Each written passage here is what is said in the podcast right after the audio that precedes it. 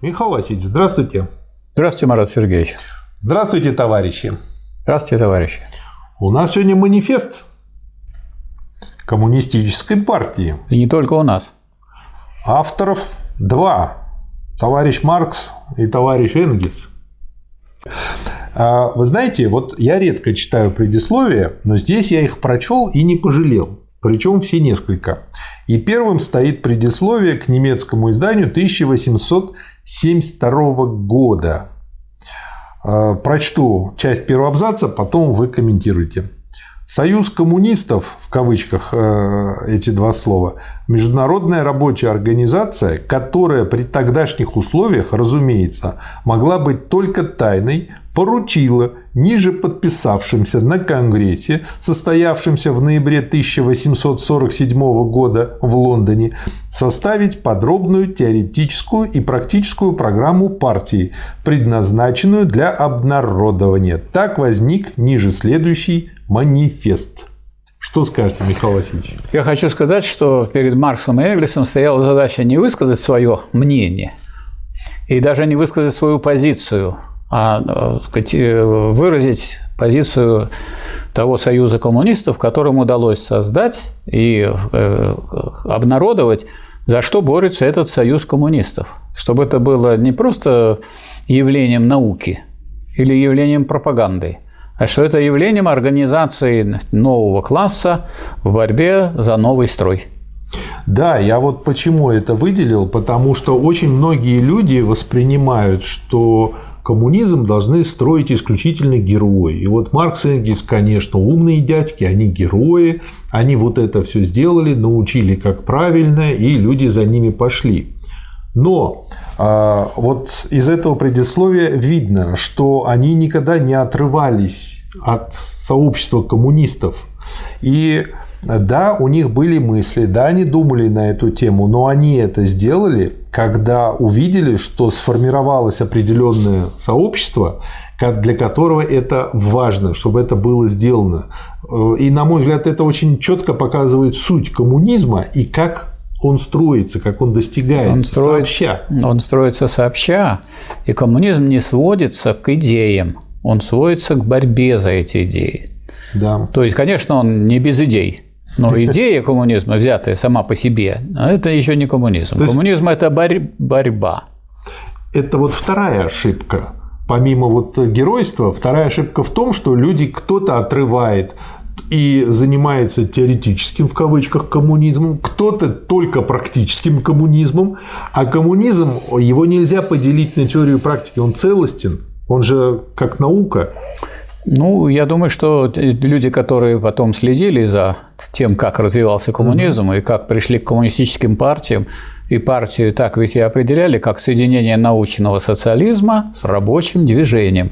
А если вы возьмете один научный социализм, получится теоретическое какое-то знание. Вот, к сожалению, в чем проблема?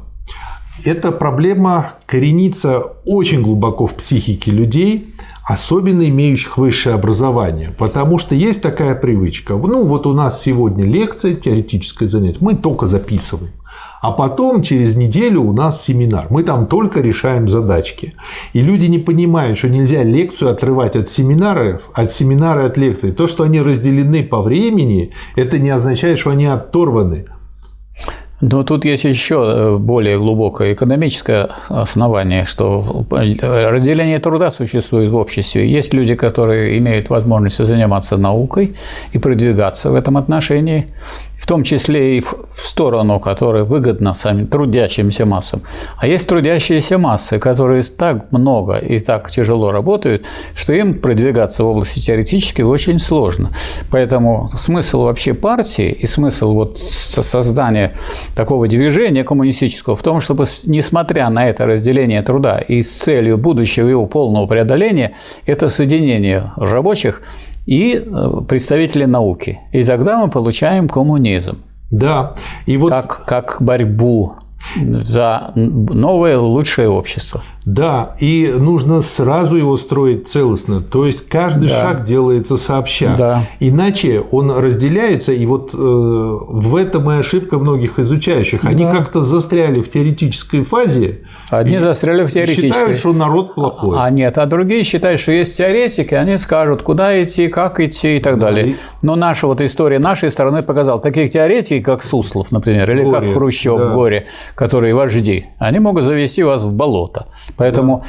ну пусть вы не в такой степени разбираетесь, как, скажем, Маркс, Энгельс, Ленин там, и Сталин, но вы должны разбираться, да, чтобы различать, каждый, по крайней мере, вперед вас зовут или назад.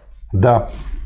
Что еще добавите по этому предисловию, Михаил Васильевич? Ну вот по этому предисловию я э, вот отметил бы уже сразу очень важное э, положение в отношении Парижской коммуны. То есть в самом предисловии уже э, говорится о том, что у нас союз не просто собрался людей, да. а людей, которые э, уже заметили, что начинается борьба рабочего класса. Да. В особенности коммуна доказала, что рабочий класс не может просто овладеть готовой государственной машиной и пустить ее в ход для своих собственных целей. Вот и сейчас – по прошествии очень э, э, большого времени, нескольких веков. Некоторые думают, что сейчас будет, будет избрание, выберутся люди, и на выборах выберут совсем других людей. Выберут КПРФ, да, да. А на самом деле, как потом уже более в других произведениях, еще более подробно и более обстоятельно Маркс, Энгельс и Ленин потом вслед за ними показывают, что нужно разбить, сломать эту государственную машину. И первое – это сделала Парижская коммуна и показала образец нового государства, хотя еще не развернулось пока. У меня возникло в голове название для какого-нибудь такого сатирического журнала «Гаечный ключ коммунизма», который стучит э, по моей голове, начиная с первого тома Ленина, и все никак не может выбить из нее вопрос. Так получается, что ни Зюганов, ни другие, пардон, КПРФовцы, они даже глубоко манифесты не изучали. То есть, да что говорить о манифесте? Предисловие к манифесту. Вы знаете, я недавно вот, смотрел э, ролик э, моего товарища, профессора Золотова, на канале Фонда Рабочей Академии. Ну, он история, так сказать, вот того, что у нас произошло в СССР. И там такой молодой, стройный Зюганов на фоне книжного шкафа говорит, ну, как мы относимся к частной собственности? Мы не против государствления, разгосударствления. А что такое разгосударствление? Государство-то было у нас социалистическое. То есть товарищ Зюганов, Зюганов за частную... в 90-е, Да, а получается. а получается, что он помогал тащить сюда эту телегу. Вот, вот так, так вот. Ну, что делать?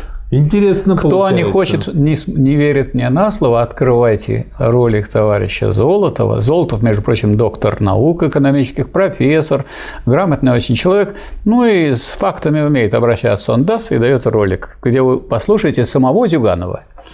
Замечательно. Да. Так, идем ко второму предисловию. Да, давайте. Предисловие к русскому изданию 1882 года. Да. Начинается словами. Первое русское издание манифеста коммунистической партии в переводе Бакунина появилось в начале 60-х годов в типографии «Колокола». В то время русское издание этой брошюры могло казаться для Запада не более как литературным курьезом. В настоящее время такой взгляд был бы уже невозможен. Что добавите, Михаил Васильевич? Я добавлю тут вот такую вещь, которая для меня неожиданным была, несмотря на то, что я давно уже читал это, все эти предисловия и коммунистический манифест. Вот здесь содержится положение. Некоторые говорят, вот Маркс и Энгельс, они не понимали роли русских. Вот уже вот в предисловии 82 года написано, да. Россия представляет собой передовой отряд революционного движения в Европе. Да. Вот очень важно. Да, и вот э, еще здесь я для себя отметил, а, вот ближе к концу этого предисловия, цитирую, возникает вопрос, двоеточие, Может ли русская крестьянская община, это, правда, уже сильно разложившаяся форма первобытного общинного землевладения, непосредственно перейти в высшую коммунистическую форму общей собственности, или же она должна сперва пройти тот же процесс разложения, который она происходит в историческом развитии Запада. Ну и дальше как бы идет текст. То есть, почему я для себя процитировал это? А, вот этот вопрос люди начали задавать уже тогда. И вот он показывает, где есть корешки тех ошибок, которые у нас все время вылазили, при Сталине им не давали хода, а дальше они потом реализовались. То есть это очень глубинные ошибки, очень повторяющиеся ошибки. Это с одной стороны. А с другой стороны, мы можем сказать, что вот пример русской революции, российской революции, и советской революции, и советского построения социализма – это пример как раз того, когда крестьяне не опустились сначала до того, что полностью разложился ну, крестьянский быт и крестьянский, крестьянское хозяйство до капиталистов, земледельцев и э, сельскохозяйственных рабочих. А благодаря коллективизации – Получилось, что прямо, можно сказать, от общины шагнули к общей собственности, но в особой форме, в форме колхозов. А рядом были совхозы. Это уже была форма вполне социалистическая. А колхозы оказались такой переходной формой, которая соединяла вот эту привычку к общинности, которая была у крестьян. И в то же время они вписались в систему контрактации, в машино-тракторные станции, в э, цены, которые утверждались государством, и оказались частью общественной собственности. Поэтому они вот в такой форме, о которой рассказывал Сталин и очень обстоятельно, они реализовали, можно сказать, наметки и мечты Маркса и Энгельса. Да. Есть что добавить по нет, этому предисловию? По нет. Отлично, идем дальше. Здесь есть еще два предисловия. Предисловие к немецкому изданию 1983 года. Что я оттуда хочу процитировать? Основная мысль проходящая красной нитью через весь манифест, а именно, что экономическое производство и неизбежно вытекающее из него строение общества любой исторической эпохи образуют основу ее политической и умственной истории, что в соответствии с этим со времени разложения первобытно-общинного земледелия вся история была историей классовой борьбы, борьбы между эксплуатируемыми и эксплуатирующими, подчиненными и господствующими классами на различных ступенях общественного развития, и что теперь эта борьба достигла ступени, на которой эксплуатируемый и угнетенный класс, пролетариат в скобках, не может уже освободиться от эксплуатирующего и угнетающего его класса буржуазии в скобках, не освобождая в то же время всего общества навсегда от эксплуатации и угнетения классовой борьбы, эта основная мысль принадлежит всецело и исключительно Марксу. То есть, почему я для себя выделил? Вот все время пристают к Ленину. А почему фабрично-заводские, а почему промышленные рабочие и так далее? Это не к Ленину, по крайней мере, надо приставать, а к Марксу. И мало того, Маркс и Энгельс это вывели и показали. Почему? И объяснение очень простое, что улучшение жизни этого класса автоматически улучшает жизнь всего общества. Вот по этой причине их выбрали. Вот поэтому для меня эта цитата была очень важна. И другое предисловие 1890 года к немецкому изданию. Оттуда цитирую, Михаил Васильевич, опять же, вот э, бриллиант, на который, на мой взгляд, нужно опираться, когда вы говорите о коммунистическом обучении и развитии людей. Для Маркса единственный гарантией окончательной победы выставленных в манифесте положений являлось умственное развитие рабочего класса, которое неизбежно должно было явиться плодом совместной деятельности и обсуждения. Вот я для себя выделил эти три слова, пометил как три момента. Совместная, деятельность и обсуждение. Собственно говоря, это три момента коммунистического воспитания. Получается и Пока мы этому следовали, наша школа работала в коммунистическом направлении. Как только начали нарушать и размывать это все, вот и постепенно накопилось то, что накопилось. Есть что добавить, Михаил Васильевич, по предисловиям? Нет, больше нечего, но так сказать, я э, хочу в поддержку того, что вы сказали, одну выдержку зачитать, очень короткую, из э, предисловия к, 80, к изданию 93 -го года, последнее уже. Угу. Повсюду эта революция была делом рабочего класса, и именно он строил баррикады и расплачивался своей кровью. Но, один только, но одни только парижские рабочие, свергая правительство, имели совершенно определенное намерение свергнуть и буржуазный строй. То есть не против правительства. Эти все выступления против правительства – пустое, зряшное э, времяпрепровождение. И поэтому не надо думать, что в этом есть что-то коммунистическое. Коммунисты борются за то, чтобы установить коммунизм, а для этого свергнуть буржуазный то есть строй. Они в первую очередь борются за. за. А против это уже так. А против это уже отсюда следует. Если вы куда-то идете, то значит все другие направления это против. Да. Хорошо, переходим к манифесту. И он начинается известной всем цитатой. Ну, это стало потом цитатой. «Призрак бродит по Европе, призрак коммунизма». О чем это говорит? Это говорит о том, что то движение подспудное – которая выражалась в том, что производство становится все более и более общественным. Оно общественное было еще и при рабовладении уже, правда?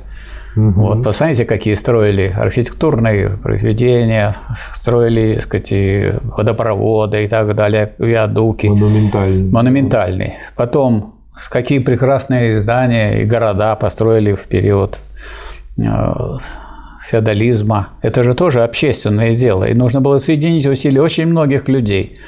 И возьмите вы там, э, то, что у нас имеется в Петербурге, целая сеть э, островов искусственных, которые сделали город защищенным с моря так, что даже не нечего думать было немцам сюда суваться.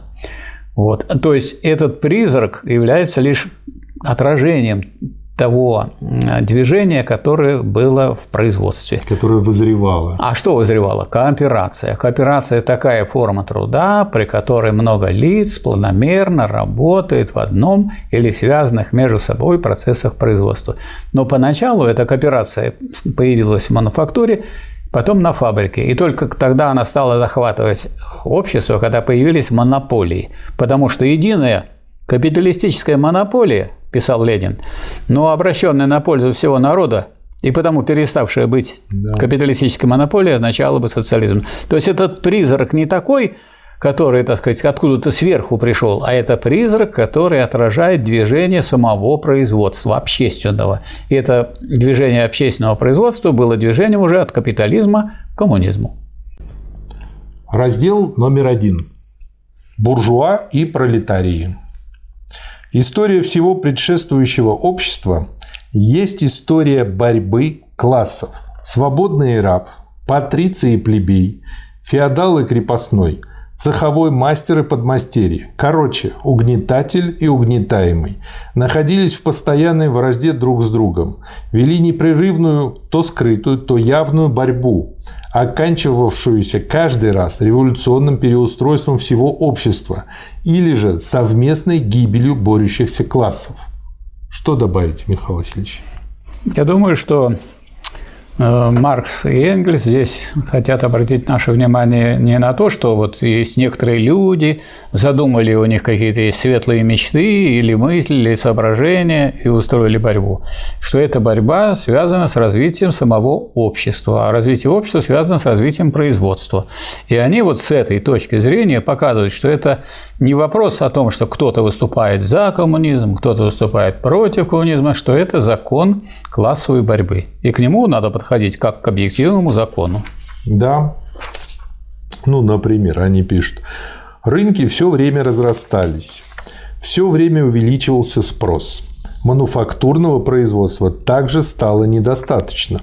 Тогда пары машины революционизировали промышленное производство. Место мануфактурного производства заняла современная крупная промышленность. Место промышленного среднего сословия заняли миллионеры-промышленники, предводители целых промышленных армий, современные буржуа. Мы видим таким образом, что современная буржуазия сама является продуктом длительного процесса развития ряда переворотов в способах производства и сношения. Есть что добавить, Михаил Васильевич? Да, я еще раз хочу подчеркнуть, что Маркс опять-таки не хочет сказать, что мы тут выставили идеи с Энгельсом, а мы анализируем, что происходит в развитии производства и общества, и просто констатируем. То есть они не придумали так вот каких-то абстрактных буржуев из-за того, что они плохие, так сказать, Нет. и пролетариев из-за того, что они хорошие, а они смотрят на развитие общества. Да. И исходя из этого делают выводы и, собственно говоря, и предлагают такое деление на буржуазию и пролетариат по этой причине.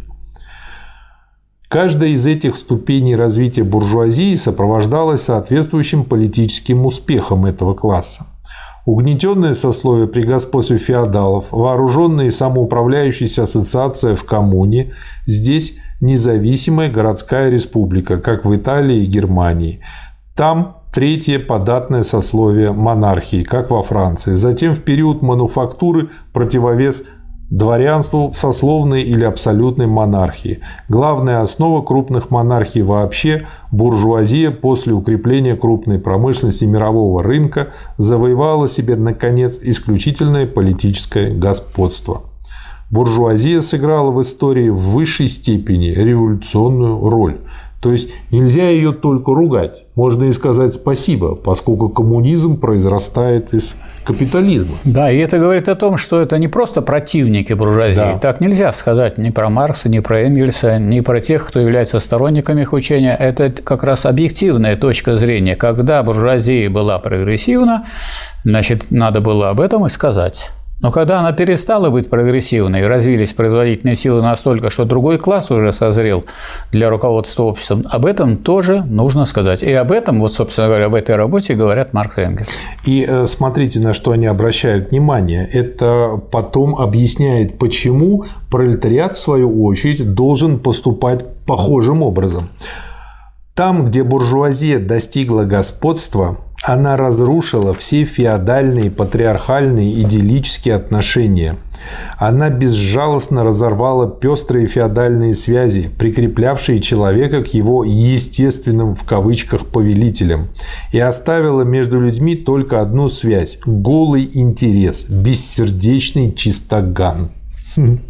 Она утопила в ледяной воде эгоистического расчета священный порыв набожной мечтательности, рыцарского одушевления, мещанской сентиментальности. Она превратила личное достоинство человека в миновую стоимость и поставила на место бесчисленных скрепленных грамотами и благоприобретенных свобод одну бессовестную свободу торговли. Словом, эксплуатацию, прикрытую религиозными и политическими иллюзиями, она заменила открытой, бесстыдной, прямой, сухой эксплуатацией.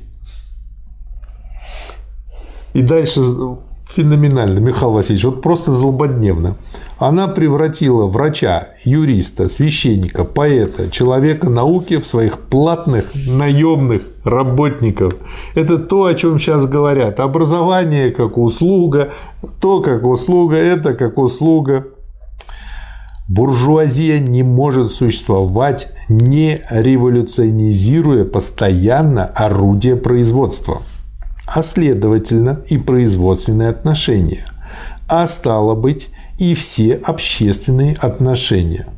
Вот вот это очень важно. То есть надо сказать, что вот этот коммунизм, о котором говорят Маркс и Энгельс, это есть результат деятельности буржуазии. То есть, когда говорят, что коммунизм это что-то искусственно привнесенное, это, мягко говоря, люди, не вполне понимающие суть дела.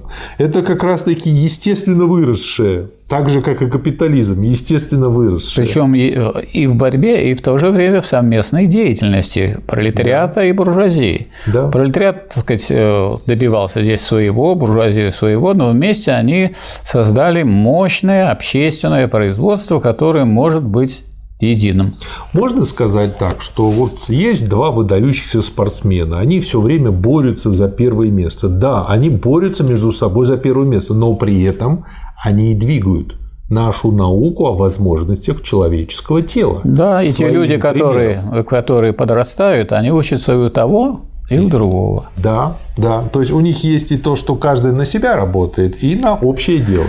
Э, Маркс и Энгельс не говорят, что надо выбросить вон, так сказать, что сделала буржуазия. Нет, буржуазия как раз это все подготовила. Она подготовила условия для того, чтобы уступить место правящего класса передовому классу рабочему, да. которого она же и приготовила, и воспитала, и организовала. А кто его организовал? Тогда это не коммунистическая партия организовала. Пока, пока не появились коммунистические партии, рабочий класс организовывал и его борьбу буржуазия. И вот э, дальше они сразу вот э, указывают на особенность. Беспрестанная революция производства, непрерывное потрясение всех общественных отношений и вечная неуверенность и движение отличают буржуазную эпоху от всех предшествующих. Все сословное и застойное испаряется, все священное скверняется, и люди, наконец, вынуждены взглянуть трезвыми глазами на свое жизненное положение, на свои взаимные отношения. Это прямо вот так злободневно, дальше некуда. Да. Особенно для таких людей, ну вот как э, те, кто пожил и в советское время, и там уже повзрослеть успел, и сейчас живет, как вот меняется все это, как видишь это. Эксплуатацией мирового рынка буржуазия сделала производство и потребление всех стран космополитическим. К великому огорчению реакционеров она вырвала из-под ног промышленности национальную почву, на которой та стояла. Самые старинные национальные отрасли промышленности уничтожены и ежедневно уничтожаются. Вот здесь корешок того, почему Ленин говорил, что надо поддерживать национальную буржуазию в ее стремлении освободиться от э, буржуазии и страны, которая их колонизирована, колонизировала. Плоды умственной деятельности отдельных народов становятся общим достоянием. Национальная односторонность и ограниченность становятся все более и более невозможными. Из множества национальных и местных литератур образуется одна – мировая литература. Здорово. Буржуазия под страхом гибели принуждает все нации к усвоению буржуазного способа производства. Она заставляет их вводить у себя так называемую цивилизацию, то есть становиться буржуа. Одним словом, она создает себе мир по своему образу и подобию. И эта же буржуазия потом хочет удержать его в таком положении, чтобы остановить этот процесс, да. и чтобы он не пошел дальше. А он к несчастью для буржуазии, пошел дальше. И вот тут, знаете, я что нашел интересного? Как раз-таки любят э, обвинять коммунистов в том, что они хотят, чтобы все были одинаковые. А на самом-то деле наоборот – буржуазия по своему образу и подобию всех, как в том анекдоте, что после первого бритья все лица одинаковые, всех делает одинаковыми. Да. А потом, когда сделала насильно одинаковыми, она говорит, а вот теперь, когда вы все одинаковые, можете делать не одинаково. Но они уже одинаковые. У нас на кафедре где я работал, управление планирования социально-экономических процессов, был такой профессор Рященко Борис Романович, участник Великой Отечественной войны, разведчик. Он очень просто излагал эту же самую науку. Капиталистическую. Деньги есть, Иван Петрович. Денег нет, паршиво сволочь. Ну, куда уж проще. Ну, вот, и, а буржуазия хочет это оставить навечно, хочет, чтобы рабочие рассматривались как сволочь какая-то паршивая, а они бы были господа, как вот та самая помещащая рать, с которой буржуазия, собственно, и расправилась. Но она же сама показала, как надо расправляться с теми, кто хотят быть просто господами. Поэтому, прежде всего, учиться надо у буржуазии, как революционизировать общество. Да.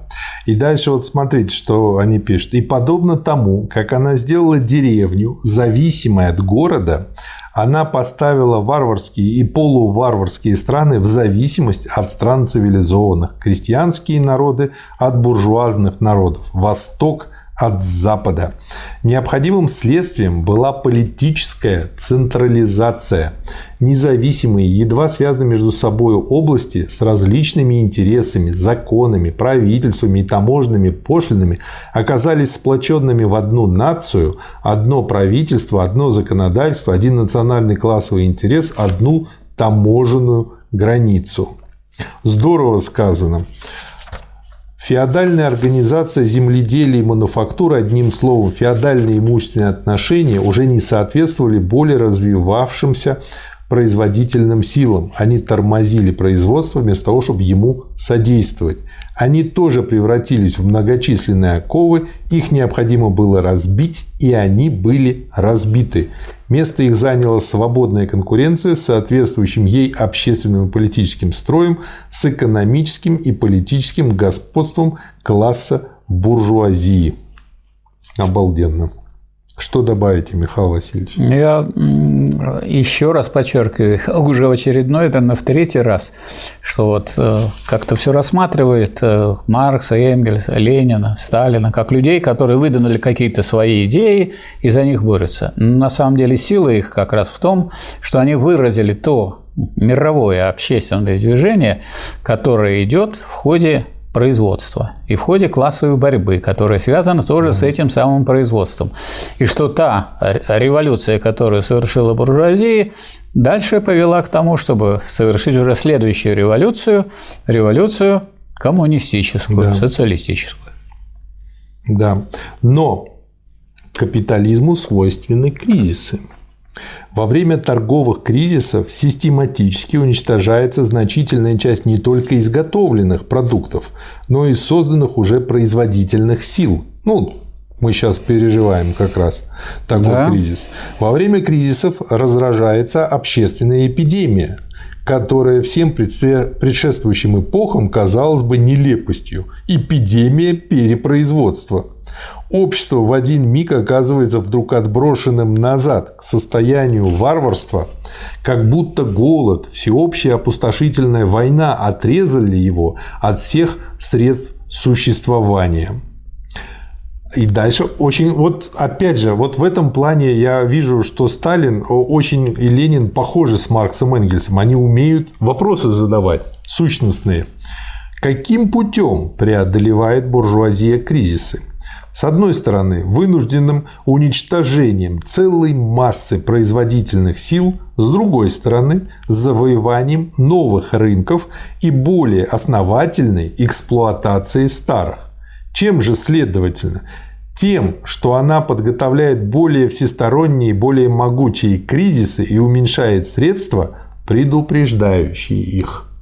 То есть сами буржуи раскачивают лодку сознательно – потому что они знают, что они выплывут, денег у них, ресурсов хватит.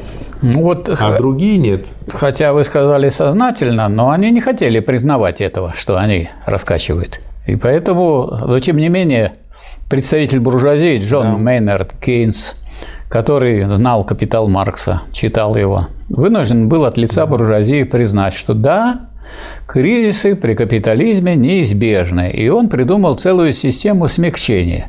В том числе в эту систему Э, входило то, что давайте безработных будем заставлять что-то просто рыть.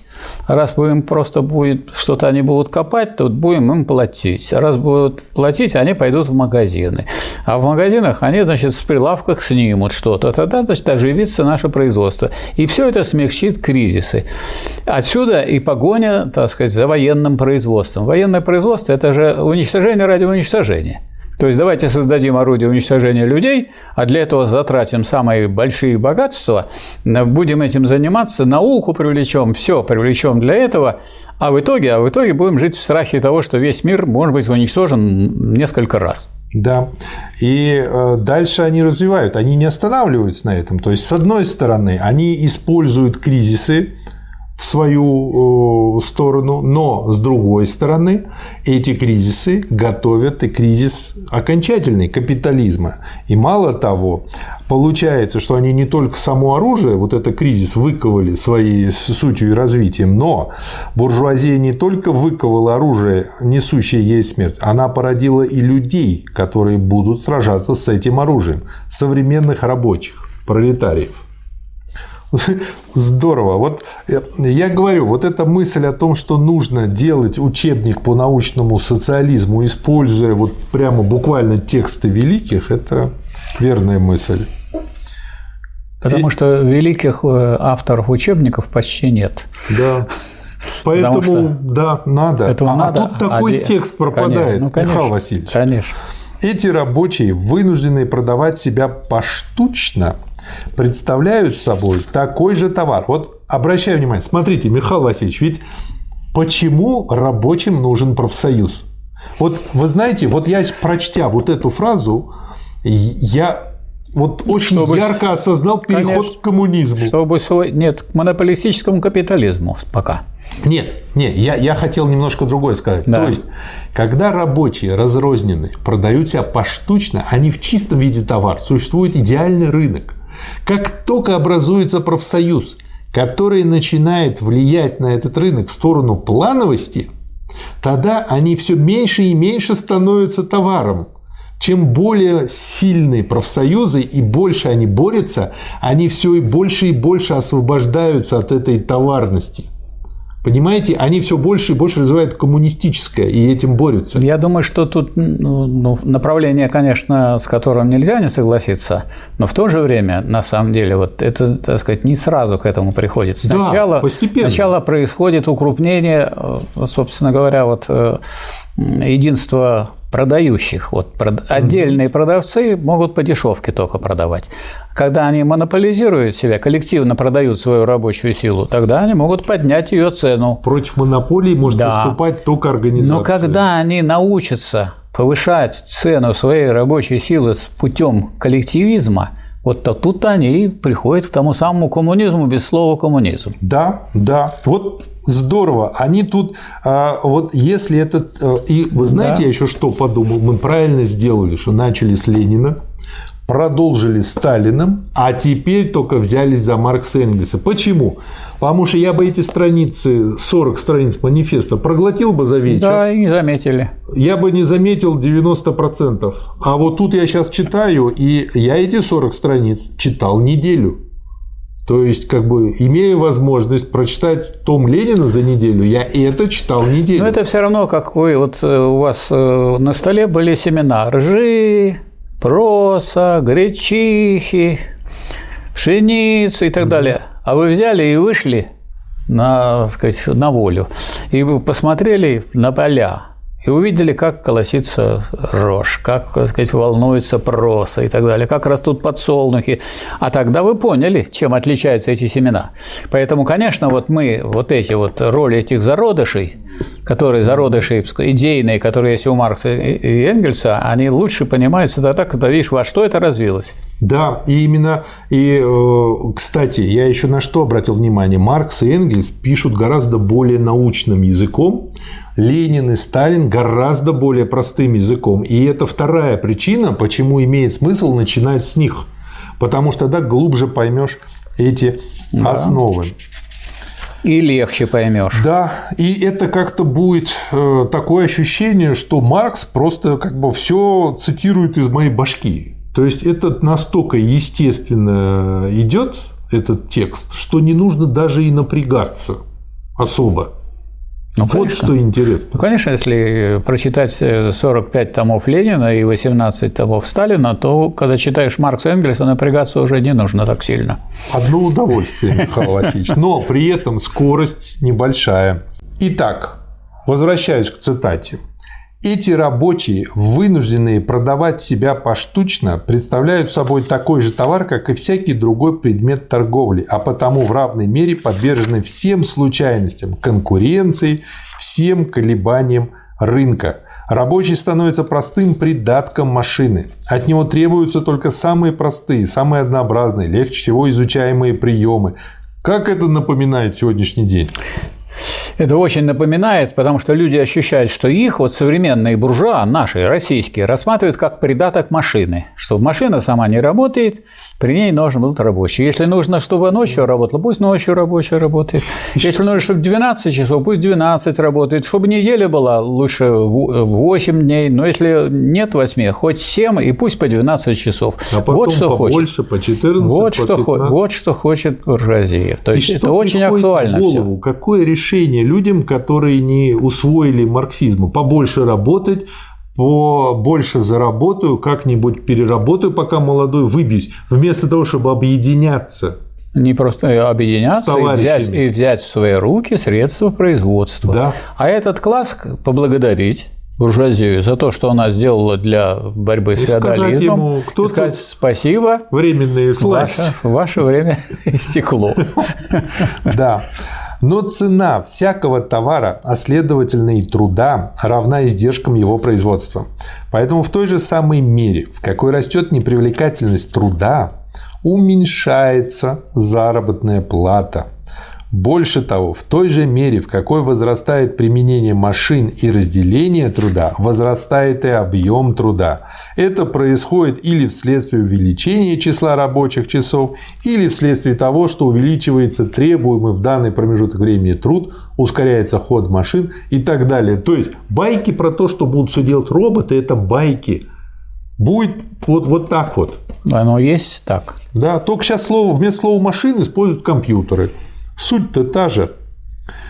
Пролетарии – рабы не только класса буржуазии, буржуазного государства. Ежедневно и ежечасно порабощает их машина, надсмотрщик и, прежде всего, сам отдельный буржуа-фабрикант. Этот деспотизм тем мелочнее, ненавистнее, тем более доставляет горечи, чем откровение конечной целью его провозглашается наживо. Ну, прямо про сегодняшний день. Когда эксплуатация рабочего фабрикантом завершена настолько, что рабочий получает деньгами свою заработную плату, тогда на него набрасываются другие части буржуазии – домовладелец, лавочник, ростовщик. И т.п. Ну вот, да, и всякие там аптеки, ковиды и так далее. Сплочение рабочих в более крупные массы пока еще не является следствием их собственного объединения. А вот очень глубокая мысль, а лишь следствием объединения буржуазии, которая для достижения своих политических целей должна и пока еще может приводить в движение весь пролетариат. То есть Михаил Васильевич, опять получается, без героя обойдемся. Нет, нужны героические люди, но не нужно считать, что они за вас, как Шварценеггер, все сделают. А вот про, средний, про средний класс вы не, не, не почитаете или я почитаю? Вы почитайте, давайте. Я почитаю. Сейчас же очень много говорят. Средний класс, средний класс, да. он нас спасет, давайте поддержим, давайте его это пускай, современный пролетариат. Пускай ночью с помощью QR-кода работают рестораны, кафе и так далее, mm. потому что средний класс занимается именно вот этим больше всего. Так вот, низшие слои среднего сословия, мелкие промышленники, мелкие торговцы и рантье, ремесленники и крестьяне, все эти классы опускаются в ряды пролетариата. Ну, они да. сами говорят, разоряемся, нас разоряем, то из-за ковида, то из-за плохой конъюнктуры, да. то из-за плохой погоды, то из-за того, что очень высокие цены на, сказать, на аренду помещений и так далее. Вот, что их маленького капитала недостаточно для ведения крупных промышленных предприятий. Он не выдерживает конкуренции с более крупными капиталистами, Иначе быть и не может. Частью потому, что их профессиональное мастерство обесценивается в результате введения новых методов производства.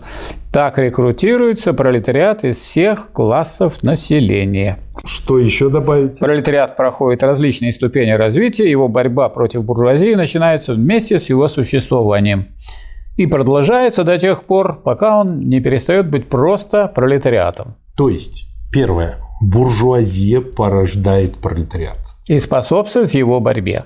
Второе. То, что она самоорганизуется, это именно вот это порождает, в свою очередь, самоорганизацию в пролетариате как ответную меру. Вот в чем все дело. Вот в чем да. естественность. Здорово. Ну и потом тут есть же такие вот чисто, так сказать, связанные с развитием общественного производства моменты. Что такое общественное производство? Это кооперация. Кооперация капиталистическая. А что значит кооперация? Планомерная форма труда, при которой много лиц работает да. в одном или связанных с собой процессах. То есть приучает рабочих к плановости, к планомерности, да. к дисциплине и так далее. И остается только планомерно эту, так сказать, буржуазию свергнуть и установить свою э, власть, поскольку буржуазия для современного производства не нужна. Михаил Васильевич, Тут прямо основы меньшевизма тоже описаны. То есть я хочу сказать, что Владимир Ильич очень глубоко изучил манифест и очень его точно верно понял. Смотрите, все до сих пор происходившие движения были движениями меньшинства, то есть до коммунизма, до коммунистического движения, или совершались в интересах меньшинства. Пролетарское движение есть самостоятельное движение подавляющего большинства в интересах подавляющего большинства. Пролетариат, самый низший слой современного общества, не может подняться, не может выпрямиться без того, что вся настройка из слоев, образующих официальное общество, не взлетела на воздух. Если не по содержанию, то по форме борьба пролетариата против буржуазии является прежде всего борьбой национальной. Пролетариат каждой страны, конечно, должен прежде всего покончить со своей собственной буржуазией. То есть отсюда понятно, почему пролетариат. Отсюда понятно, почему нужно поддерживать э, национальную борьбу. Здорово все это сказано. И, Михаил Васильевич, отсюда понятно, почему Ленин был за большевизм. Вот, вот почему. То есть 903 год – это не потому, что Ленин такой упертый, а потому что иначе не получилось бы. Дальше чуть через несколько абзацев, цитирую. Современный рабочий вместо того, чтобы подниматься вместе с прогрессом промышленности, опускается все ниже и ниже условий существования своего собственного класса. Напоминает буквально сегодняшний день. С каждым годом цены растут, зарплаты растут только так, чтобы сказать, чтобы был нулевой рост – и Смотрите, какая еще э, самая последняя цитата, буквально последний абзац этого первого раздела. Условием существования капитала является наемный труд. Наемный труд основывается исключительно на конкуренции рабочих между собой – Прогресс промышленности, невольным носителем которого является буржуазия, не способная ему сопротивляться, ставит на место разъединение рабочих посредством конкуренции, революционное объединение их посредством ассоциации. Таким образом, с развитием крупной промышленности из-под ног буржуазии вырывается сама основа, на которой она производит и присваивает все продукты. Она производит прежде всего своих собственных могильщиков. Ее гибель и победа пролетариата одинаково неизбежны. То есть они вот этим абзацем объяснили, почему пролетарий пролетариат – могильщик буржуазии. И почему развитие крупной промышленности. И вот почему Ленин все время говорит о фабрично-заводских в первую очередь. Что добавите, Михаил Васильевич? Я еще раз добавлю, что, опять-таки, не какую-то идею выдвигают Маркс и Энгельс, а они просто исследуют современное им общество и констатируют, что происходит. Как-то да. поэтому не согласиться с ними ну, просто невозможно. Значит, никакого другого научного объяснения то, что происходит, не, не дает. Да. Второй раздел, Михаил Васильевич. Пролетарии и коммунисты. Кто такие коммунисты, Михаил Васильевич? Ну, вот этот вопрос э, Маркс и Энгельс специально освещают. Это же манифест, а манифест – это ну, всеобщее объявление для всех. Кто это такие, в чем состоит суть коммунизма, кто такие коммунисты. И вот они объясняют, что коммунисты не являются особой партией, противостоящей другим рабочим партиям. То есть коммунисты если сказать, взять так сказать, всю совокупность разных политических партий, если партии борются за интересы рабочего класса, пусть не самые коренные, пусть не самые важные, но все-таки за интересы рабочих, так вот, коммунисты – это те, кто э, во-первых, э, не имеет никаких других интересов отдельных от интересов всех, всего пролетариата в целом, и, во-вторых, чем они отличаются? Что от остальных политических партий лишь тем, что, с одной стороны, в борьбе пролетариев различных наций они выделяют и отставят общие, независящие от национальности интересы всего пролетариата. То есть коммунисты выражают общее. То есть коммунис означает общий, легко запомнить и понять. Коммунисты – это те, кто за общее дело. А те, кто не за общее дело и не за общее улучшение, те не коммунисты. Поэтому Мало... с этой точки зрения все нормальные люди – коммунисты. Мало того, э, за общее имеется в виду не только в рамках одной страны. Нет, не зависит Поэтому от... коммунистический интернационал да. – это не да. пустая фраза да. для настоящего да. коммуниста. Прямо это написано. В борьбе пролетариев различных наций они выделяют и отставят общие, не зависящие да. от национальности интересы всего пролетариата. С другой стороны, тем, что на различных ступенях развития, через которые проходит борьба пролетариата с буржуазией, они всегда являются представителями интересов движения в целом, не интересов отдельных групп, вот которые в этой решают. Фразе каждое слово важно. Да, то есть и э, в целом и передовые интересы, и общая борьба, и все. То есть речь идет о том, что они так сказать, раскрывают Маркс и Энгельс, смысл вообще самого понятия коммунист. Коммунист – это тот, кто выражает движение общества в целом, интересы общества в целом и интересы громадного большинства.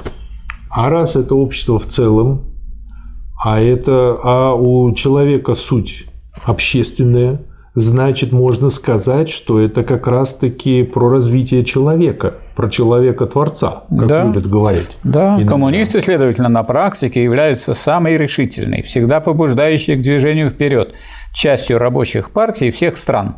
А в теоретическом отношении у них перед остальной массой пролетариата преимущество в понимании условий, хода и общих результатов пролетарского движения. Кто не понимает, преимуществ, хода, результатов, кто не изучает развитие экономики, кто не э, сличает, так сказать, свои действия, э, не сравнивает их с тем, а что требует производства, тот не коммунист. Коммунист должен не просто что-то провозглашать и куда-то звать, просто на митинги или ходить с флажками, или, так скажем, использовать какой-то цвет. Коммунист – это тот, кто идет вглубь и исходит из самой глубины развития производства. И это развитие производства толкает его вперед, и коммунисты должны другим показать дорогу э, в этом направлении. Да, и э, дальше на следующей странице. Отличительной чертой коммунизма является не отмена собственности вообще, а отмена буржуазной собственности – Современная буржуазная частная собственность есть последнее и самое совершенное выражение такого производства и присвоения продуктов, которое основано на классовых противоречиях, на эксплуатации одних другими. В этом смысле коммунисты могут выразить свою теорию одним положением – упразднение частной собственности. Вот у меня есть немножко другой э, перевод но э, положение также звучит. Коммунисты могут выразить свою теорию одним положением – уничтожение частной собственности. Вот мы можем объявить всем слушателям, всем, кто смотрит вот наше это обсуждение, что вам очень легко запомнить, что такое коммунизм и что такие коммунисты. Превращение частной собственности в ничто. Но кто-то, если кто-то думает, что для этого надо пойти что-нибудь сломать, разбить, испортить, он не так не уничтожит частную собственность, он уничтожит вещь. Михаил Васильевич, да, и он же еще тут они уточняют, что они за упразднение буржуазной частной собственности. То есть тут как раз-таки вот упрек, который часто им вот горе антикоммунисты да. выдвигает. Нас, коммунистов, упрекали в том, что мы хотим уничтожить собственность, лично приобретенную, добытую своим трудом, собственность, образующую основу всякой личной свободы, деятельности и самостоятельности. Вот, Михаил Васильевич, вы знаете, даже вот без понимания марксизма, вот задуматься, да, я набрал барахла, накупил его, собрал в кучку, и теперь э, защищаю эту кучку, чтобы меня не разграбили. Какая же это свобода? Да? То есть вот сама по себе фраза построенная содержит даже с точки зрения обычной логики оксюмарон. Дальше, что они пишут? Заработная, нажитая, благоприобретенная собственность. Говорите ли вы о мелкомещанской, мелкокрестьянской собственности, которая предшествовала собственности буржуазной? Нам нечего ее уничтожать. Развитие промышленности ее уничтожило и ежедневно ее уничтожает. То есть этим уничтожением занимается буржуазия, а не пролетариат. То есть а... опять они обвиняют коммунистов в том, чем занимаются сами. А буржуазия, на самом деле, э, э, она к этому подготавливает. Коммунисты же выступают за нечто более высокое. Что значит уничтожение частной собственности? Тот, кто думает, что нужно уничтожать и объекты собственности, он не понимает, что собственность – это отношение. Собственность есть отношение субъекта к объективным условиям производства как к своим. Вот когда все люди будут ко всем средствам производства относиться совместно как к своим – Тогда будет единая общественная собственность, и никакого другого способа уничтожить частные собственности нет. То есть создание общественной собственности. То есть это созидательная задача. Но выразить такой одной фразой, превратить частную собственность в ничто можно.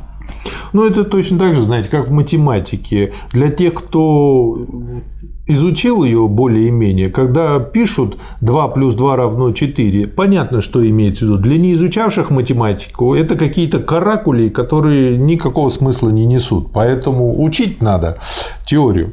Быть капиталистом – обалденное определение. Значит, занимать в производстве не только чисто личное, но и общественное положение. Капитал – это коллективный продукт и может быть приведен в движение лишь совокупной деятельностью многих членов общества. В конечном счете только совокупной деятельностью всех членов общества.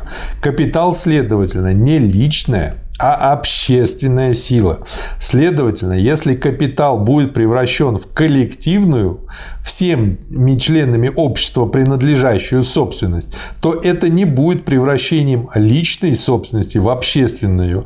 Изменяется лишь общественный характер собственности, она потеряет свой классовый характер. Здорово сказано. То есть это не придуманная идея такая. Давайте сделаем, так сказать, вот общественную собственность. Дело в том, что само производство стало общественным. Да. Можно сказать, что вот современные капиталисты, они ведь мало занимаются производством. У них да. есть наемные работники, они им хорошо платят из того, что они получили от рабочих. Они эту часть прибавочной стоимости э, расходуют на то, чтобы держать очень богатых управленцев. Но они уже отстранены от, от существующего. Они производство, строго говоря, не нужны. Производство может развиваться без них. То есть коммунисты в этом смысле просто констатируют то, к чему развитие производства и общества привело вот современный мир. Я вот тут на следующей странице могу показать, как Маркс пришел к своему определению свободы. Смотрите, Михаил Васильевич. В буржуазном обществе живой труд есть лишь средство для того, чтобы увеличивать накопленный труд. Ну, то есть барахло к барахлу. В коммунистическом обществе накопленный труд – это лишь средство для того, чтобы расширять да обогащать, облегчать жизненный процесс рабочих. Таким образом, в буржуазном обществе бесподобный вывод. Прошедшее господствует над настоящим, то есть барахло держит меня. В коммунистическом обществе настоящее над прошедшим. В буржуазном обществе капитал обладает самостоятельностью и индивидуальностью, в то время как трудящийся индивидуум не самостоятелен и обезличен. Здорово! И вы знаете, что подумал? Определение, данное Энгельсом э, про осознанную необходимость, это, на мой взгляд, как бы первый, э, ну, неправильно сказать, да, а, заход это... на осмысление, что да, такое это свобода. Это выск... суждение. Да, это суждение. суждение. Дальше Маркс его развил и пришел к господству, и причем развил диалектически, потому что определение Маркса, оно содержит в себе в виде отрицания определения Энгельса. И содержит, ну, Энгельс не говорил, что Содержание. это определение, он э, давал да. такое суждение, оно правильное. Но Маркс показывает, что вот в этом самом э, определении свободы, свобода как господство над обстоятельствами сознанием дела, сидит и знание дела, и наука там сидит. Да. Наука. Да. То есть вы без Здорово науки не просто. построите социализм. Вы не можете господствовать над обстоятельствами, если вы не знаете законов природы, законов общества, если вы неграмотны или если вы не развиты. Поэтому учитесь, развивайтесь, и вы будете свободны. И смотрите дальше, Михаил Васильевич.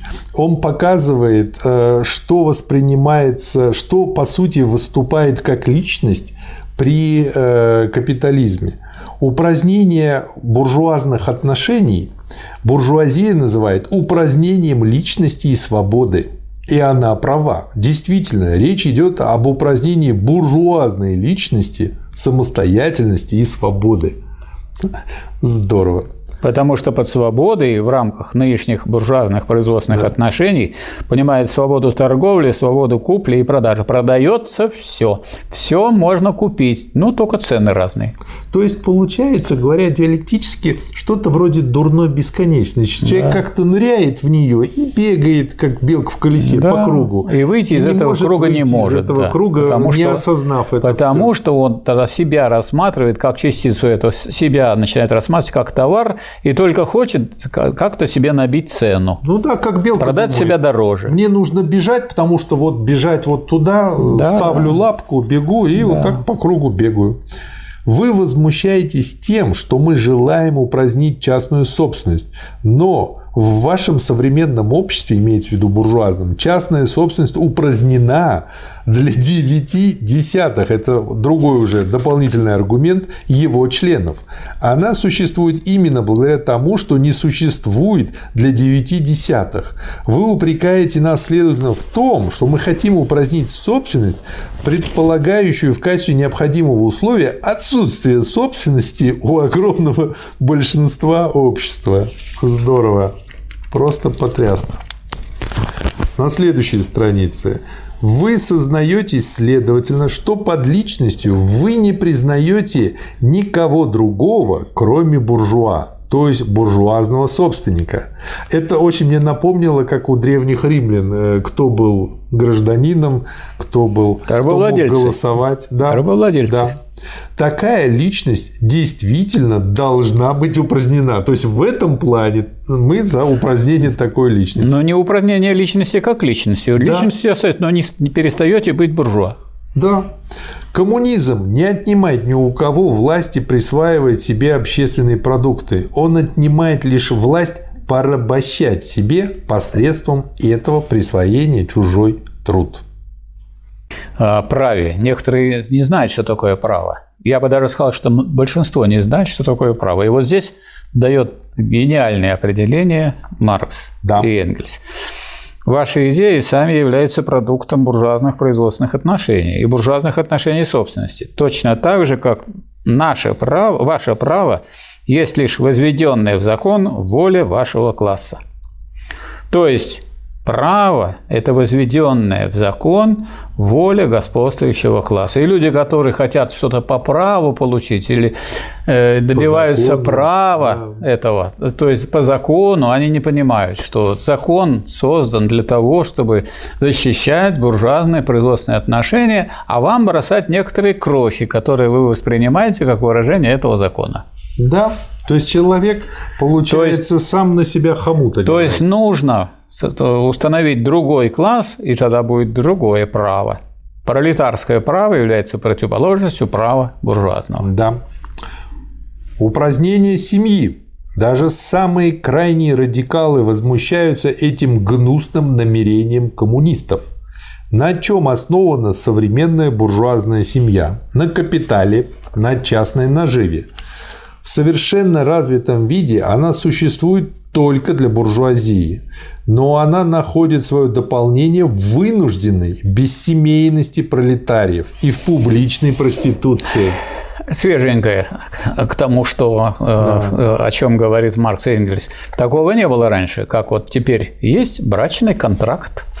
То есть вот вы полюбили друг друга и заключаете контракт. В случае развода, то тот, кто получает вот такой-то завод, а тата получает вот такие-то квартиры и так далее. И уже вся ваша семья строится на том, кто что получает в случае развода. Да. Этого не было в СССР. Это не приобретение было. Это, Да, это и в мире еще не было. Это то есть появилось да. В связи с развитием капитализма и империализма. Буржуазные разглагольствования о семье и воспитании, о нежных отношениях между родителями и детьми становятся тем противнее, чем больше разрушаются благодаря крупной промышленности все семейные связи в среде пролетариата, и дети превращаются в простые предметы торговли и в орудие труда. Ну, то есть мы в нашей стране пока что не дошли до этого, но уже идем к этому, потому что есть уже много семей, где очень часто и дети начинают приработками заниматься. Да там, курьером работать, например. Но вы, коммунисты, хотите ввести общность жен, кричит нам хором вся буржуазия. Буржуа смотрит на свою жену как на простое орудие производства. Он слышит, что орудие производства предполагается предоставить в общее пользование и, конечно, не может отрешиться от мысли, что и женщин постигнет та же участь. Он даже и не подозревает, что речь идет как раз о том, чтобы упразднить положение женщин как простых орудий производства. А вот ответ, который показывает, как теория помогает разобраться в ситуации. Впрочем, нет ничего смешнее высоко морального ужаса наших буржуа по поводу мнимой официальной общности жен у коммунистов. Коммунистам нет надобности вводить общность жен, она почти всегда существовала.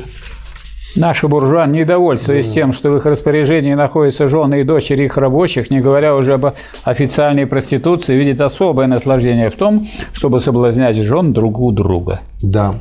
Дальше по поводу того, что коммунистов упрекают, будто они хотят отменить отечество и национальность. Что отвечают Маркс с Энгельсом? Национальная обособленность и противоположности народов уже теперь все более и более исчезают вместе с развитием буржуазии, свободной торговли, мировым рынком, единообразием промышленного производства и соответствующих ему условий жизни. Ну, куда не поедешь, везде Макдональдс, грубо говоря. Да. Господство пролетариата еще более ускорит их исчезновение. Объединенные действия, по крайней мере, цивилизованных стран являются одним из первых условий его освобождения. В той же степени, в какой будет упразднена эксплуатация одного индивидуума другим, будет упразднена эксплуатация одной нации другой. То есть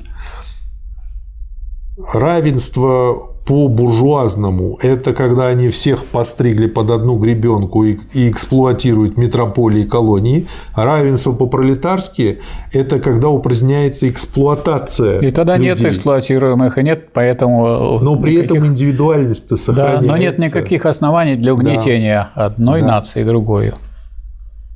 Да.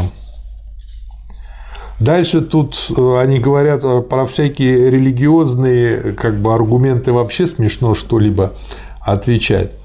К чему сводятся эти обвинения? История всего до ныне существовавшего общества двигалась в классовых противоположностях, которые в разные эпохи складывались различно.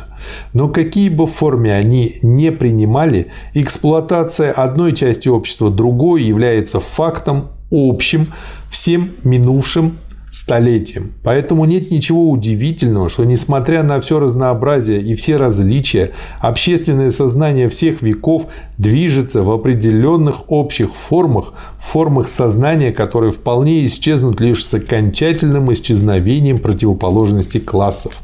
Коммунистическая революция – это самый решительный разрыв с унаследованными от прошлого имущественными отношениями. Неудивительно, что в ходе ее развития совершается самый решительный разрыв с унаследованными от прошлого идеями.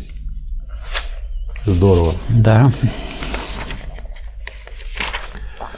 Мы видели уже выше, что первым шагом в рабочей революции является превращение пролетариата в господствующий класс, завоевание демократии.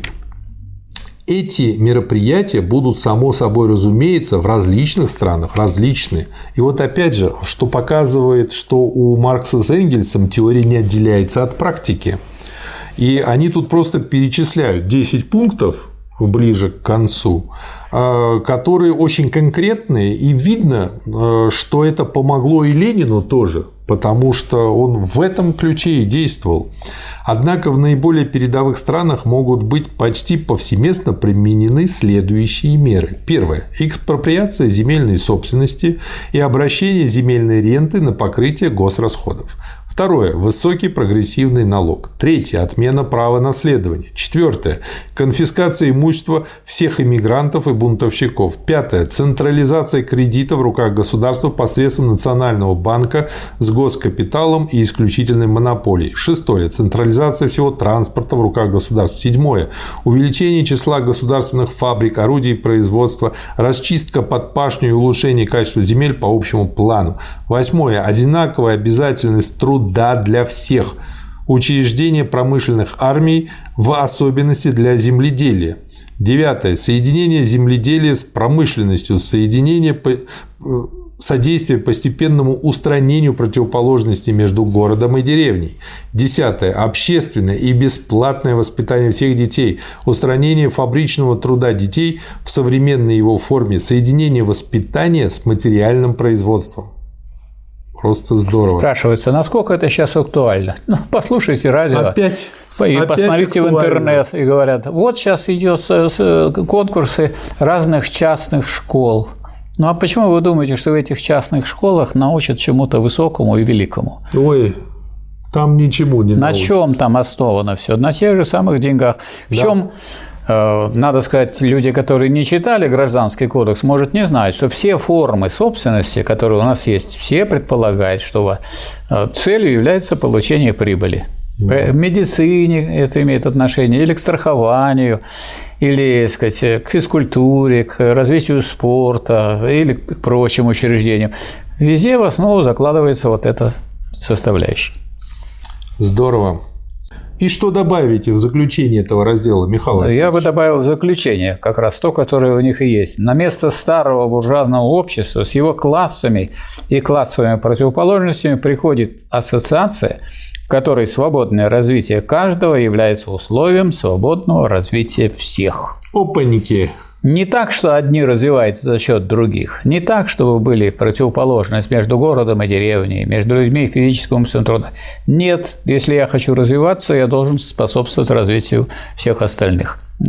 И, как вы, наверное, заметили, в том числе по нашей совместной с вами деятельности, да. дорогие товарищи, это можно делать уже в условиях капиталистического строя. И гораздо хотя, проще, чем при феодализме. Хотя мы живем еще при капитализме. Ну, потому что коммунизм стучится в двери и в окна. И, Михаил Васильевич, а здесь же нигде пока что мы вот до текущего момента не встретили диктатуру пролетариата.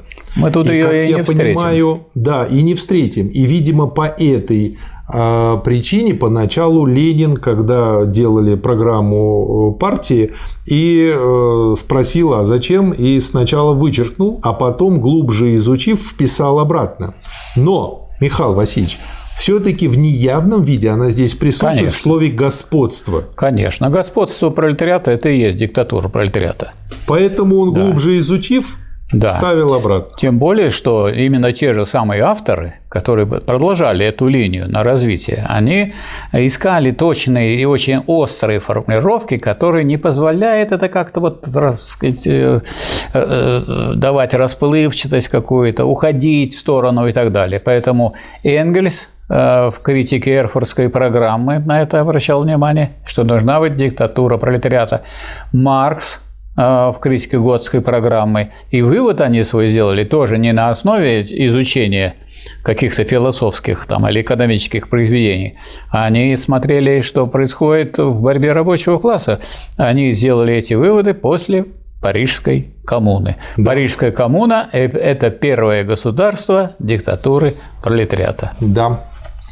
Следующий раздел, третий. Социалистическая и коммунистическая литература. Чем интересен этот раздел? Он тут дает классификацию различных вариантов социализма. он интересен э, историей вопроса. Некоторые думают, что под социализмом понимается, как сейчас уже мы привыкли, э, современное социалистическое общество или первая фаза коммунизма. Тогда такого разговора не было. Тогда под словом социализм понималось всякое отрицание капитализма. Если кто-то отрицает капитализм по любой причине и по любым обстоятельствам, и независимо от того, кто он и что он, социалист. Вот те, кто против капитализма, те социалисты. И вот они начинают, Маркс и Энгельс, разбирать, а кто же против капитализма? И оказывается, тут целое море. Ох, да тут оказывается и феодалы вроде ну, капитализма. Ну, естественно.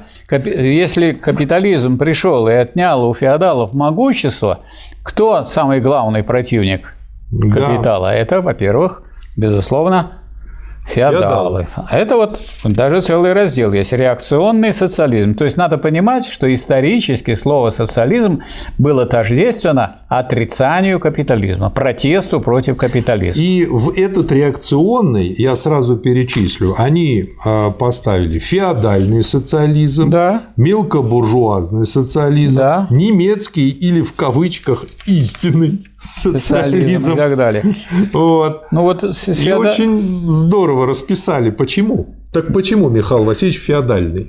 А почему феодальный? Ну, у них же все, буржуазия же у них все отняла, поэтому буржуазия рассматривает, э, э, феодалы рассматривают буржуазию и буржуазный строй как своих врагов.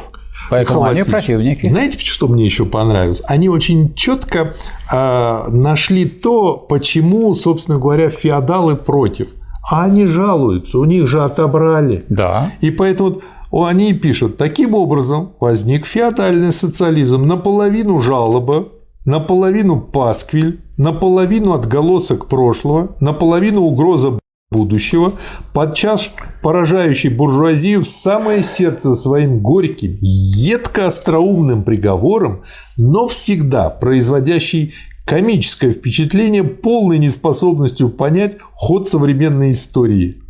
Аристократия размахивала нищенской сумой пролетариата как знаменем, чтобы собрать около себя народ. Но всякий раз, когда он следовал за нею, он замечал, что на ее заду старые феодальные гербы и разбегался с громким и непочтительным хохотом. То есть идти за этим феодальным социализмом нельзя, он реакционный. Да, То да. есть он, как говорится, вызывает к возвращению назад. А значит, к превращению пролетариата во что? В крепостных. Конечно, еще хуже. Да. А мелкобуржуазный социализм, чем он плох? Мелкобуржуазный социализм тем плох, что он все время стонет. Стонет, потому что его уничтожает капитализм. Так э, это же временный класс мелкобуржуазные, мелкая да. буржуазия. Кто такой мелкий буржуа? Мелкий буржуа – это мелкий хозяйчик, работающий на рынок. А на рынке что? Конкуренция. А кто побеждает э, на рынке? Крупнейший, сильнейший. А раз сильнейший – это мелкий. Значит, какова его судьба этого мелкого частного собственника? Его судьба плачевна при любых ситуациях, и при ковиде, и без ковида, и в любое другое время потому что капитализм не рабочий класс его душит, его душит капитал. Поэтому Сама он выступает система. против этих богатых капиталистов. Почему против? Потому что он сам еще не богатый. Вот он когда станет богатым, он не будет против выступать.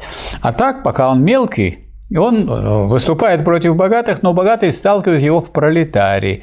И многие эти мелкие буржуа идут, садятся на велосипеды и начинают развозить пиццу.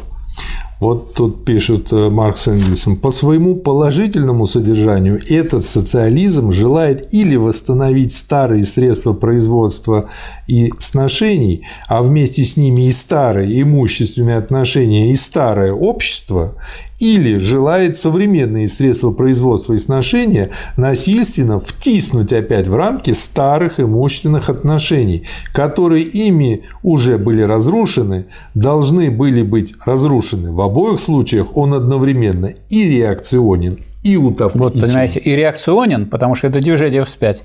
И, и утопичен, то, что повернуть колесо истории вспять невозможно. Это мне так напомнило наши современные попытки помощи малому бизнесу, которому да. сколько не помогаю, он все дохнет и дохнет, дохнет и дохнет. А вот чем же хороши, в кавычках, немецкий или истинный, в кавычках, социализм, Михаил Васильевич? Немецкий или истинный социализм представляет собой, э, можно сказать, интеллигентские полунаучные ухищрения. Выступать против капитализма, не выступая против его коренных основ, не выступая за общественную собственность. А мы как бы против, и мы с такой формой не согласны, но мы не идем Э, вперед. Мы не идем выступать за общественную собственность, за уничтожение капитализма. То есть мы остаемся в рамках капитализма против капитализма. Такие реформаторы. Реформаторы, да? которые, так сказать, вот они должны. Это безобразие то, что происходит. За добрых. Если у вас больше денег, я возмущаюсь тем, что у вас больше денег, чем у меня. Если у меня больше денег, вы возмущаетесь. И мы с вами все время возмущаемся, потому что то у меня больше, то у вас больше и так далее. Но да. нас устраивает такое положение, когда обладатель большого количества денег может господствовать над другими людьми. Вот что такое немецкий истинный социализм. Вы знаете, я что для себя пометил? Что о, вот э, он такой, я его для себя назвал э, причину, почему он такой в формальности. Немецкие философы полуфилософы и салонные мечтатели жадно ухватились за эту, имеется в виду французскую литературу, позабыв только, что с перенесением этих сочинений из Франции в Германию не были одновременно туда перенесены и французские условия жизни.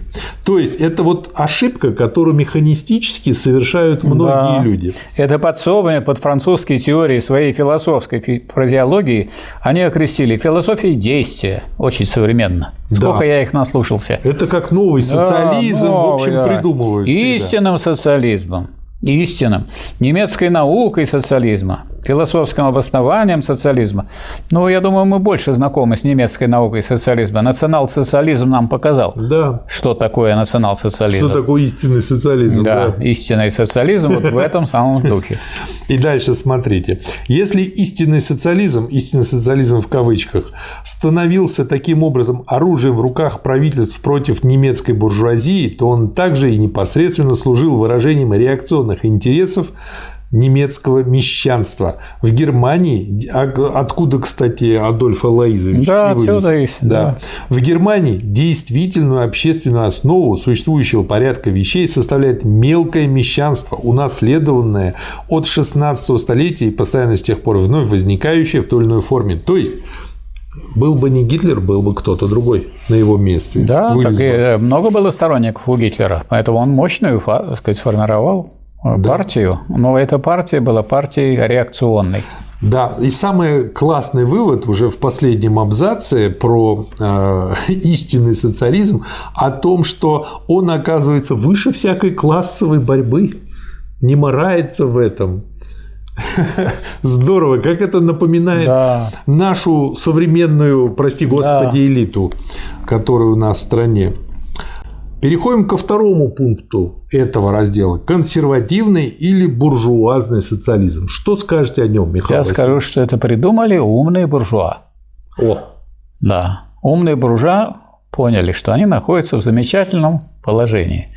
Все общество эксплуатирует, а они сливки общества и живут хорошо. Поэтому не надо, не надо пере, пересиливать, э, не надо выходить за рамки, не надо очень сильных потрясений, надо давать mm-hmm. какую-то зарплату, как вот сейчас делают в Норвегии, в Швеции, в Финляндии, чтобы не в 15 раз у меня было богатство а больше. В 5. 5, в 7, а не в 15, не в 17. И вот то ясно, что вот мы тогда с такой позиции противостоим вот этим людям, которые гонятся за сказать, мы таким против тех, у кого 15. Да, нет, мы против 5, того, чтобы вообще в обществе было, так, было такое. Почему? Потому что мы боимся, что тогда начнется революция и нас уничтожат. А так мы живем лучше, чем другие. И дети и наши живут лучше, чем другие, в ус не дуем, и нам не надо, чтобы были потрясения. Это чем-то напоминает фразу, что э, большая рыба, она тихо себя ведет, да. не показывает себя. И знаете, что мне еще напомнило? Вот дальше сейчас поймете почему. Помните, когда Сталин, значит, э, занимался коллективизацией и подобными делами, приехал в один из районов, и ему говорят, что вот как бы Проблема в том, что у нас кулаков нету. О, Сталин спрашивает, ну а бедняки-то есть?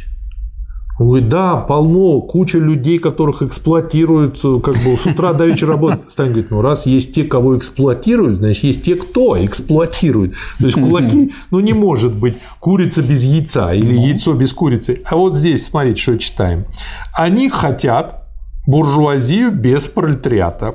То есть, чтобы все, как в Норвегии, были все буржуями или в Швеции. Они не столько хотят, сколько говорят. Да.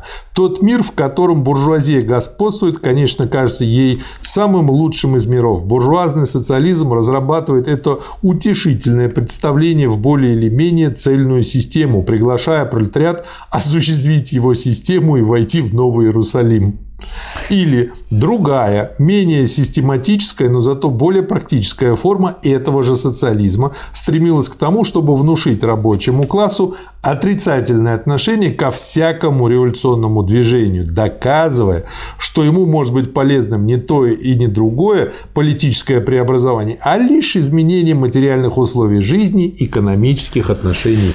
Давайте вспомним, что вот это золотые слова, которые в 2014 году продемонстрировали свою основательность. А что те самые социал-демократические партии, которые вроде бы были революционными, вроде бы были за рабочий класс, за пролетариат, да. они вдруг перед лицом того, что нужно или проголосовать за военные кредиты, и тогда, может быть, вы пойдете в парламент да. и займете хорошие кресла, или против. И тогда вас отправят на каторгу, как отправили, или, так сказать, могут и уничтожить. И вот тогда произошло такое явление, когда все эти социалистические партии, которые правильные слова говорили, писали, они в раз стали антисоциалистическими, антикоммунистическими. Ну, Поэтому э, можно сказать, что спал. очень прозорливо писали Маркс и Энгельс, что вот кто относится -то вот к тем э, э, людям, которые являются творцами консервативного или буржуазного социализма. Это известная часть буржуазии, которая желает излечить общественные недуги для того, чтобы упрочить существование буржуазного общества, не для того, чтобы его убрать поскольку оно порождает. Того, чтобы упрочить. А упрочить. Да. Сюда относятся, посмотрите, как интересно, экономисты, у нас их полно, филантропы, Тем которые разглагольствуют, поборники гуманности, ну как? Родители о благе трудящихся классов. Да. Ну вот, например, повышение Э, пенсионного возраста, это ради же трудящихся классов. Конечно. Про согласны с этим? Конечно. Вот видите. Организаторы благотворительности. Давайте соберем миллионы и одного ребенка вылечим. Что а, чем больше человек работает, тем да. он дольше живет, особенно если да. он шахтер. Одного ребенка вылечим, а у нас смертность превышает рождаемость. Вот, пожалуйста. Ну, есть благотворители, которые есть некоторым... Есть укол стоимостью 15 да, миллионов рублей. Да. да. Вот. Члены обществ покровительства животным. О, пожалуйста. Ой, ну, но, не людям собачки. Же, но не людям же покровительствовать, не людей. Так, основатель общества трезвости, мелкотравчатые реформаторы самых разнообразных видов. Этот буржуазный социализм разрабатывался даже в целые системы. Да. В качестве примера приведем философию нищеты Прудона. Да, Михаил Васильевич, вот жалко программистов тогда не было, а, а то я так ждал, что ну, они попадут бывают. в это перечисление. Ну, разные бывают программисты, разные бывают. Бывают программисты, которые поддерживают борьбу рабочего класса, я таких знаю. Ну, конечно. А, и участвуют в этой борьбе. А бывают программисты, которые просто, так сказать, э, рабы этого самого капитала. Он им устанавливает зарплату больше, чем у рабочих, чтобы они не служили рабочим. Такая и они, и они, так сказать, они тогда служат верно, как слуги при феодализме. Нет, ведь, э, скажем, при феодализме было такое различие между крестьянами, землепашцами и теми, кто так сказать, были холопы. То есть они только прислуживали барину, а у них не было ни земли, ни, ни этого самого труда. И вот поэтому -то есть такие люди, которые становятся холопами при буржуазии. И вот люди, которые становятся холопками при буржуазии, они хуже, чем, так сказать, э, обычные простые работники, даже мелкие буржуа. Да. Третья э, часть этого раздела – критический утопический социализм и коммунизм. Что здесь скажете, Михаил? Ну вот здесь я думаю, что это многим придет на ум, угу. что если так все плохо, если такой плохой строй, что надо взять и придумать хороший.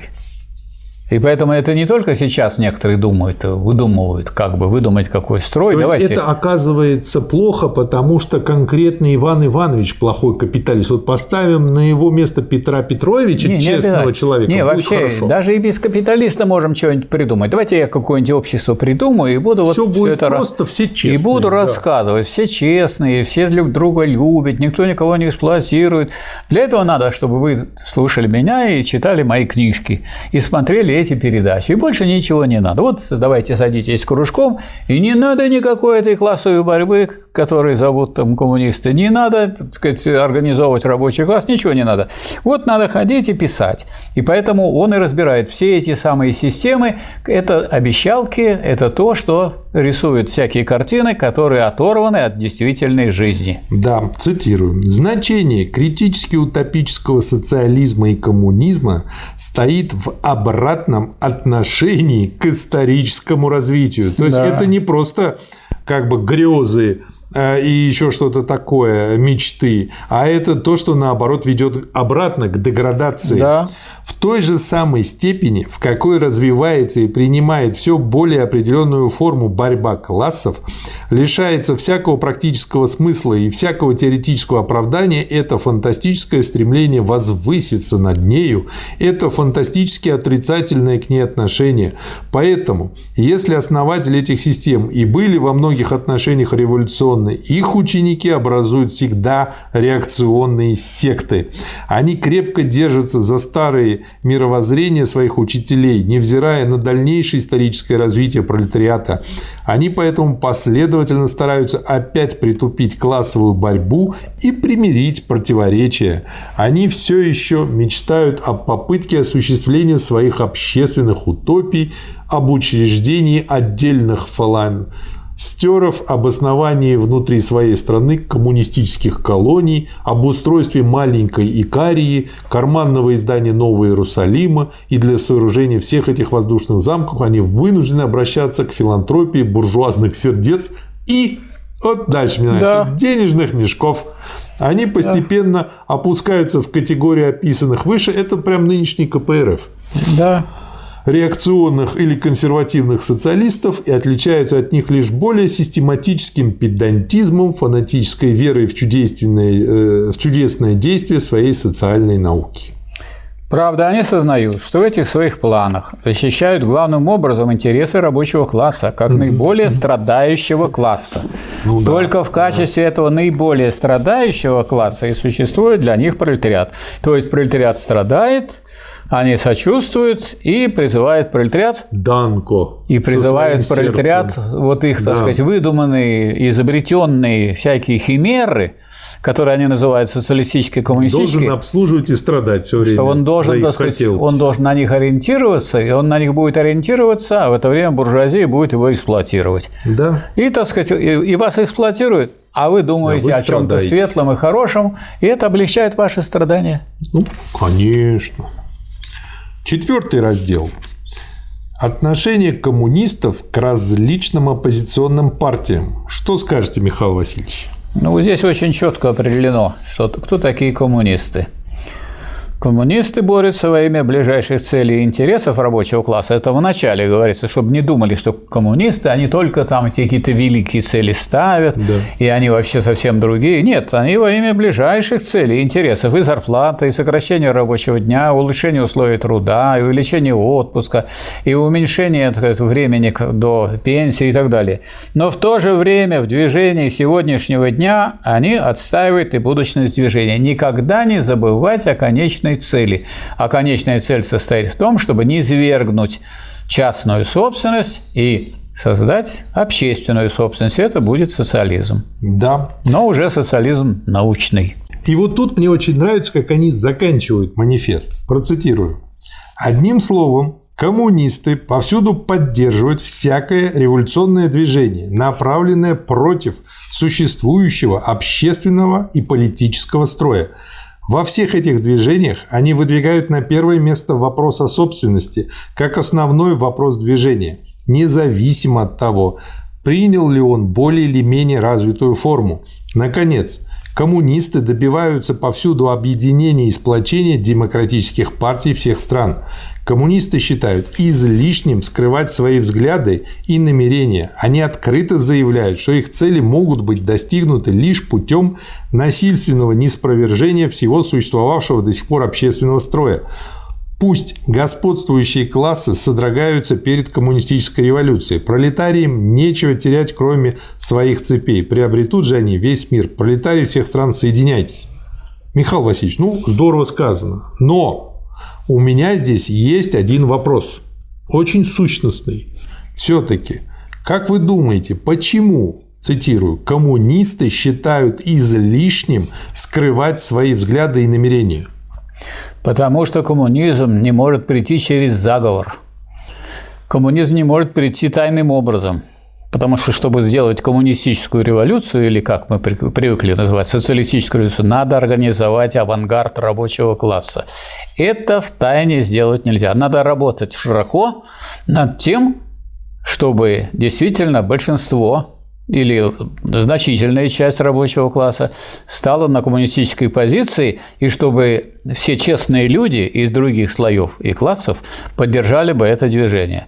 И чем больше, так сказать, показывает буржуазный строй свою гнусность, и свою, так сказать, э, свою реакционность, тем больше сторонников коммунизма. Так что коммунизм рождается не только из учения Маркса и Энгельса, он рождается из нашей экономической жизни и вообще из той жизни, которую нам дал капитализм. То, что жизнь при капитализме невыносима для нормального, честного, порядочного человека. Но он не должен просто отворачиваться и ругать капитализм, как это делали представители реакционных э, социалистических учений, он должен сделать шаги, которые расписаны в произведениях э, Ленина и Сталина. И это и есть дорога коммунизма. И Ленин, и Сталин у нас издается. Мы находимся в такой стране, которая сохранила демократию, несмотря на переход к капитализму. И тут о демократии тоже говорится. И надо использовать эту демократию для того, чтобы организовывать народ. Когда народ поднимется, он совершит социалистическую революцию. То есть из-за того, что коммунизм общее дело, делается сообща, хочешь не хочешь, мы идем с открытым заявлением. Да. И это не блажь. Иначе просто не получится. Во-первых, не получится, а во-вторых, э, это самая лучшая защита. Самая лучшая защита – не вилять. Я хочу сказать и в плане политическом, и в плане здоровья. Когда человек каждый день выбирает, а какую позицию ему занять по какому-то вопросу, да. он пытается скрыть что-нибудь и так далее, ну, кто-то будет недоволен, а кто-то его поддержит. И э, если человек занимает правильное направление, исторически правильную линию, он всегда будет поддерживать. Пример. Ну вот, скажем, начните издавать коммунистическую литературу, и вас общество будет поддерживать, в том числе и деньгами. Но вас лично оно не будет поддерживать, оно будет поддерживать ваше Две... дело. Потому Деятельность что... по движению да, общества к коммунизму. Потому что это не ваше дело, а это потому что общее дело, и люди за общее дело будут выступать, даже не имея там значительных каких-то богатств, а они свой пятачок обязательно в это дело вложат. Вот в этом, так сказать, объективная необходимость и неизбежность социалистической коммунистической революции. Спасибо, Михаил Васильевич. Вам спасибо. Спасибо, товарищи. Спасибо.